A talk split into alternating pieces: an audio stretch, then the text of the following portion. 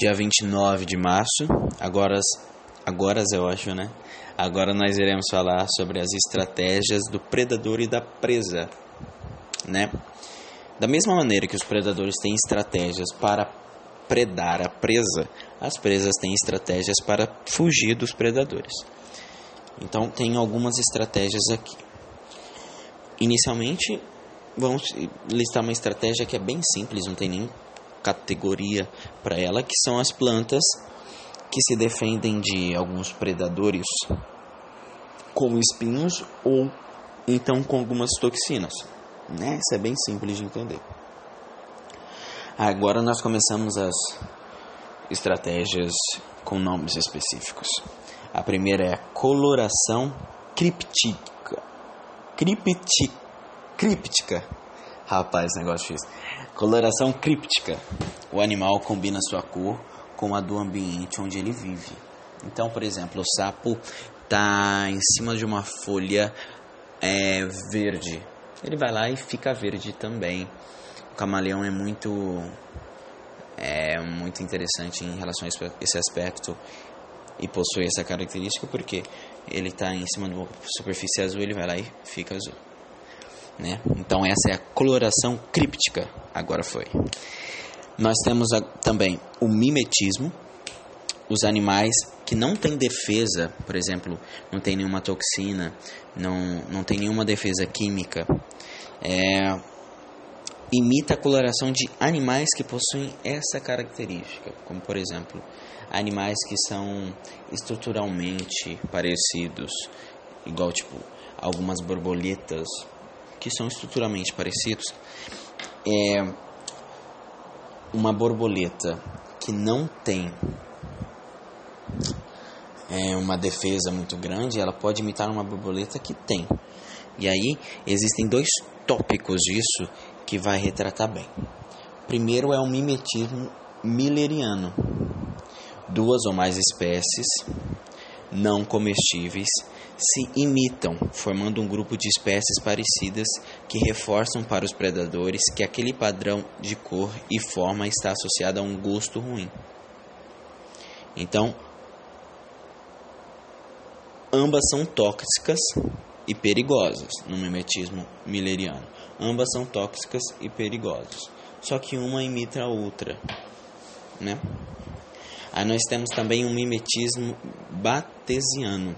Os animais tentam se parecer com os outros de espécies diferentes que têm gosto ruim ou venenoso. É, nesse é, batesiano, existem algumas informações que seria legal listar aqui. É, batesiano é relacionado a uma espécie que não é tóxica com uma espécie que é tóxica. Então, logicamente, a espécie que não é tóxica é, imita uma espécie que é tóxica, né? E aí tem um tipo de relação ecológica interessante, interessante em relação a isso, que seria o que? Seria a relação eco ecológica de parasitismo. Mais menos. Por que mais menos? Mais é na relação do da espécie na qual imita a outra espécie tóxica e menos daquela espécie tóxica. Por quê? Às vezes a presa não conhece muito bem aquela espécie e vai lá e preda. Se ela predar uma espécie que é realmente tóxica, ela nunca mais irá predar aquela porque ela sabe que tem alguma toxina, porque ela sabe que o gosto é ruim. Só que se aquela, aquele predador predar a presa que é que não é tóxica, que está só imitando, a outra presa, essa presa fala, hum, gostei desse gosto, vou predar mais presas dessa forma. E aí ela pode predar a presa tóxica. Então a, a, a presa que é tóxica por natureza, ela sofre com isso. Então por isso que tem essa relação de parasitismo. A segunda relação é de camuflagem. Acho que até o nome já, já se diz, né? Seres que se assemelham com o ambiente em que vivem podem ser classificados como homocromia ou homotipia. Homotipia, a espécie parece com uma estrutura do ambiente. Então, é, o bicho-pau. se parece com o pau da árvore. Então, ele é um ele é um ele faz camuflagem homotípica. A homocromia é a coloração parecida. Por exemplo, o urso polar e a neve. O urso polar é branco. Então, de longe você pode meio que não conseguir distinguir quem é o urso polar e quem é a neve.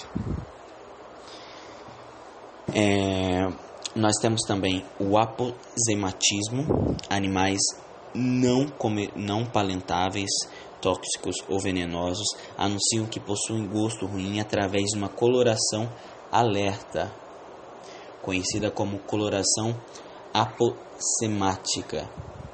Por exemplo, um animal, um animal que é tóxico, que vai em encontro a, a, ao mimetismo batesiano, por isso que o, que o batesiano imita o animal, animal tóxico. O animal que é tóxico, ele ele ele tem uma cor diferente das outras, né? Um animal que é tóxico, ele tem uma cor diferente dos outros animais, destoa e é meio que um aviso para o predador de que, oh, eu sou tóxico, então não vem me predar. E o predador não vai lá predar a, o animal. Nós temos também o comportamento deimático, que é o animal utiliza de sua estrutura para passar para a, o predador que ele é um animal violento, ou que ele é um animal grande, ou que ele é um, um animal forte, né? Isso pode também afastar alguns predadores, como por exemplo é, o gato quando a gente chega perto dele assim e o gato não te conhece, ele se estica todo, faz barulhos. Então, isso é um comportamento deimático. Temos também a tamatose, que é o animal se fingir de morto. Galinha tem muito isso, né? E a autotomia, que é a perda de um pedaço do corpo em prol da sua sobrevivência. Por exemplo, a lagartixa perde o seu rabo e continua andando. Então, essas são as estratégias do predador e da presa.